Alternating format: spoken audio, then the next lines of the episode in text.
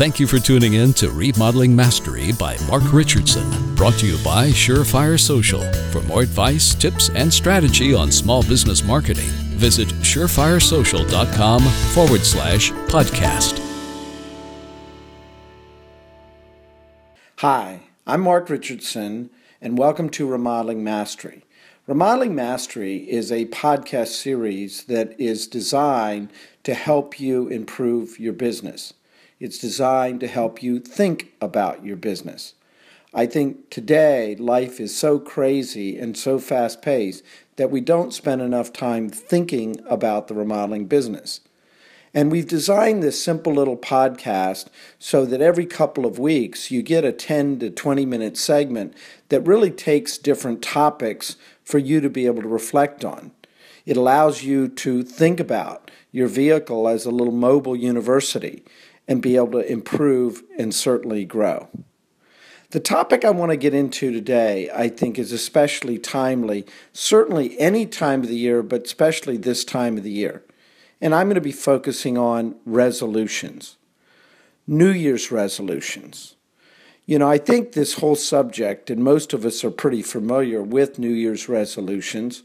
The reality is, I think statistically, when you look at surveys, the majority of New Year's resolutions are not actually successful. But I think as you think about yourself personally, as you think about your business, there's a lot of lessons that we can go back and forth from each that I think help you to really take your remodeling mastery to the new to a new level. So I'm going to give you, I think in the course of the next short amount of time, 10 different ways I think that I see pe- people and business leaders fail or succeed when it comes to New Year's resolutions. And I think as you're thinking about this, I encourage you to listen to this podcast again, but also look at it like a checklist. Go down each one of these items that I'm going to be talking about and just ask yourself how do I measure up? Does this hit a chord from the reason maybe I stumbled in previous years on other resolutions? So, the first one I want to spend a little bit of time talking about is you have to take, I think, proper inventory. You know, I think a lot of people, when I speak to them about what they're resolved to do in the coming year, they oftentimes will blurt out a particular resolution or two, but I don't think it's really based on facts and figures. I think it's all, all oftentimes just based on emotions. So, the first thing I would encourage you to do is more than anything, take some inventory, inventory of the particular area in terms that you want to improve. Go back and study the numbers Study your time, how you're spending your time. Study your team, the different elements in terms of what you have within your business. You also need to do this in terms of your personal life, studying sort of the level of stress and certainly your levels of health. And I think if you look at more the facts and figures based on the inventory, the likelihood that you're not going to end up with a resolution that is really not necessarily warranted is really much better. The second element that I see quite a lot of in terms of reasons that oftentimes resolutions are not necessarily successful is that they don't necessarily have a strong enough why. Now, this almost sounds a little bit patronizing for me to say to someone that wants to, let's say, lose 10 pounds or increase profitability or add two or three mem- team members to the organization in this coming year. Why would I say that there's not a strong enough why? The reason is it's oftentimes that why, that passion, that really gives you the fuel when in fact I think some of the emotion sort of dies off. So, what I encourage, whatever those re- resolutions are, whether they're personal or whether they're professional, actually make a list of whys behind it. For example, on a very simplistic personal level, if one of your resolutions was to lose 15 or 20 pounds, make a list of all the reasons why. It's not just it would make you feel better. It might reduce your medical costs. It might also allow you to live longer. It might also give you, I think, more pride when you're looking in the mirror. So if you make a whole list of the whys that you want to be resolved to something, the likelihood that you're going to be more successful achieving it, I think, is much, much greater. The third element that I want you to think about when it comes to resolutions, it's very important not just to look at the snapshot of the next 90 days, six months, or one year. I think when you're coming up with resolutions, it's very, very important to think about the very long term, long term being several years out, if in fact you achieve that resolution. The medium term, medium term certainly this whole year coming up in 2017, but also I think the short term effect of that resolution. And I think if you look at almost like a lens, you zoom in on the short term, you look at the medium term, and then you have a wide angle of the long term and write down what those different elements might be, I think you're going to have some clarity with respect to the resolution itself. The fourth element when it comes to resolutions that I think is very important is you've got to adjust and change and you got to ask yourself, what do I need to do to change so I can be more successful with this resolution? If in fact that you want to have more time to do certain things, working on your business, more time with your family, you want to lose weight, whatever those things are, chances are, unless you change your patterns, you will probably not be very successful with that. So, for example, if one of your resolutions is to be able to have more time to develop your leadership team or develop certain individuals of your company, I would encourage you to look at your schedule and start to organize your schedule in such a way so that you can make more appointments, not only to them, but to yourself to achieve the goals.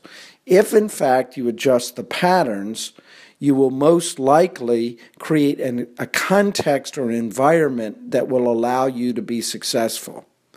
You know, oftentimes you've heard sort of the adage before that, uh, you know, the definition of insanity is doing the same thing as you were doing before.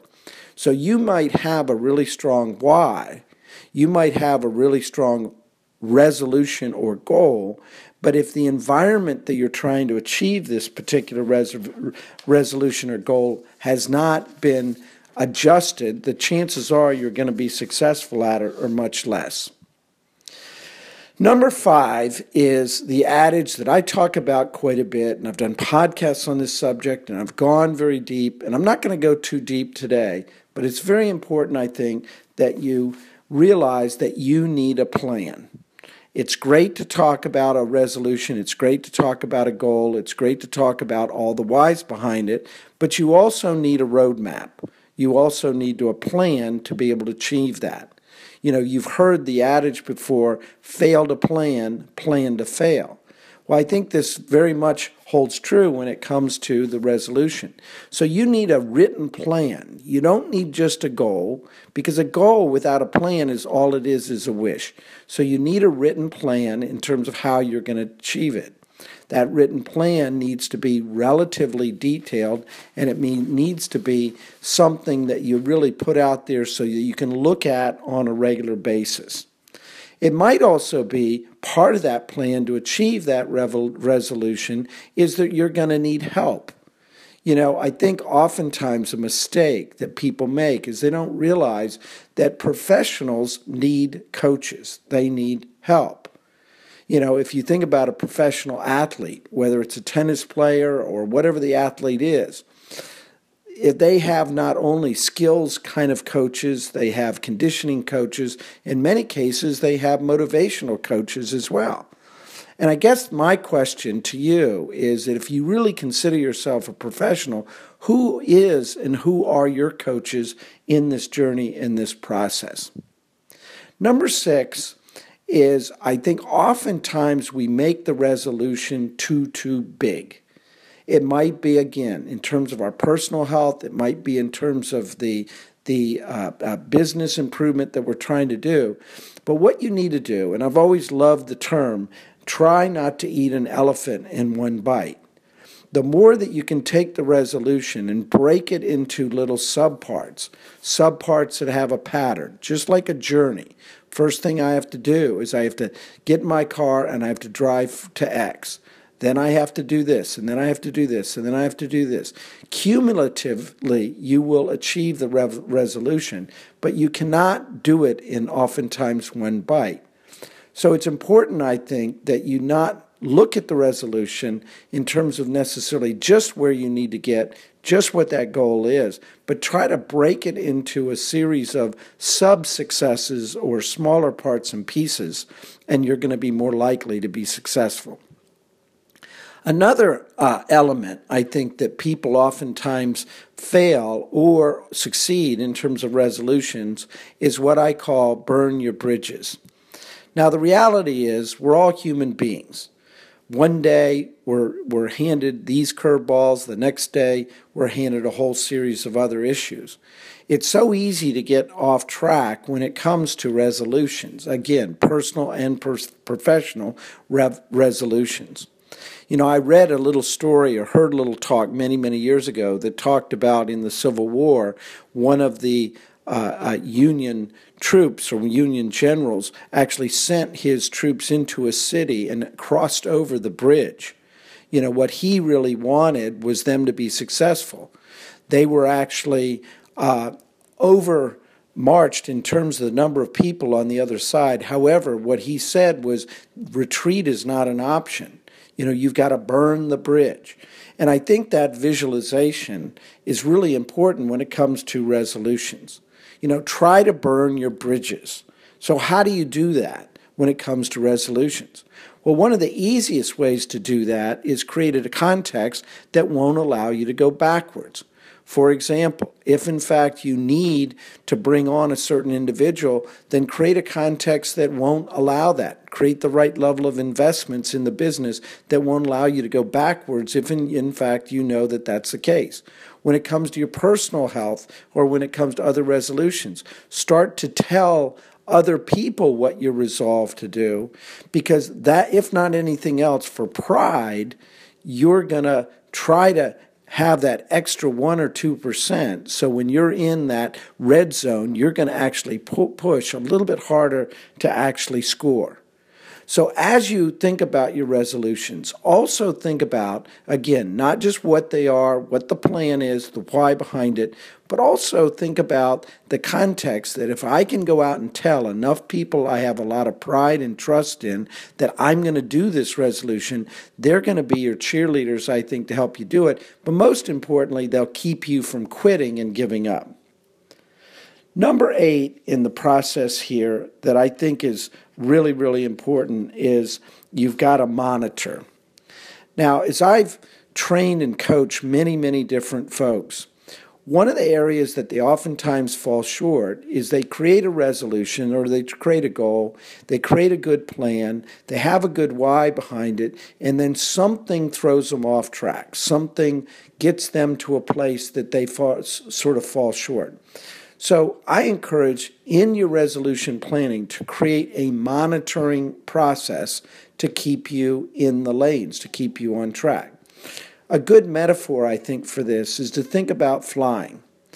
Flying an airplane or a pilot flying the airplane from New York to San Francisco he creates a flight plan. But more importantly than just a plan, he doesn't just sort of put it under the seat of the cockpit. What he does is monitor the plan as he's flying along. He takes a look at the weather. He listens to air traffic control. He looks at the airspeed as he's moving along. And because he's constantly monitoring, the plane is constantly monitoring that journey, 99.9% of the time they get to location and they get to the location safely and on time. So if you think about it, I think in that context, you know, what is in fact your flight plan? How are you monitoring this progress? So I encourage if you have a resolution to something and you have a plan to actually build in your schedule, revisiting and monitoring and tweaking and adjusting what you're trying to achieve as you're moving along. Number nine is acting. You know, I think coming out of the gate and getting some momentum with a resolution is probably the hardest thing. Again, whether it's in terms of a personal resolution or a professional resolution. Oftentimes, that first day, that first week is the toughest. Once you can get into the rhythm, then in fact it not only becomes much easier, but you actually start to see the results. You know, success I see in different people is a verb, not a noun. It's in the actions that you take. There's so many things that have been said about action that I think you can just keep reminding yourself this. You know, action, intentions without actions equal squat. You know, road to hell is paved by good intentions. You know, I actually even have a friend who up on her windshield of her car has a little sticker that says, I'm a verb. And when I heard that that's what she said on the on the windshield of her car, I immediately thought about this notion about it's so important, I think, to remind yourself it's up to you. 99% of the time, the resolutions are not not achievable. They're not unrealistic. It's a question of whether you acted on it or you didn't. And number 10 on my top 10 list is I think when it comes to resolutions, you also want to be fulfilled and make it meaningful when you achieve it. So I'm a big believer when you're thinking about the resolution, figure out a way that you're going to celebrate when you achieve it. Figure out a way you're going to reward yourself when you achieve it. And I think oftentimes with that celebration, it not only creates a level of fulfillment by achieving different resolutions in your business. It could be, for example, something that you're going to do with a team. It could be you're going to re- reward yourself with a new vehicle. It could be that you're going to celebrate in different kind of ways in terms of what you're doing with your clients. But I think if you focused on achieving certain resolutions, but also what am I going to do at the end of this and how am I going to celebrate at the end of this, the likelihood that you'll be committed to the New Year's or the resolution process is going to be so, so much better. You're going to believe in creating resolutions, having the right level of plan, understanding the why behind it, monitoring the progress, and achieving the results. So I want to thank everybody for certainly this has been a great year 2016 i think we're expecting i think some clear runway ahead and some very very positive things. But take some time be resolved to the new year to really making it as great as it can be. Take every take care everyone Remodeling Mastery by Mark Richardson was created to help business owners like you grow your business. Learn something new today? Let us know by tweeting at Surefire Social. For more podcasts, visit surefiresocial.com forward slash podcast.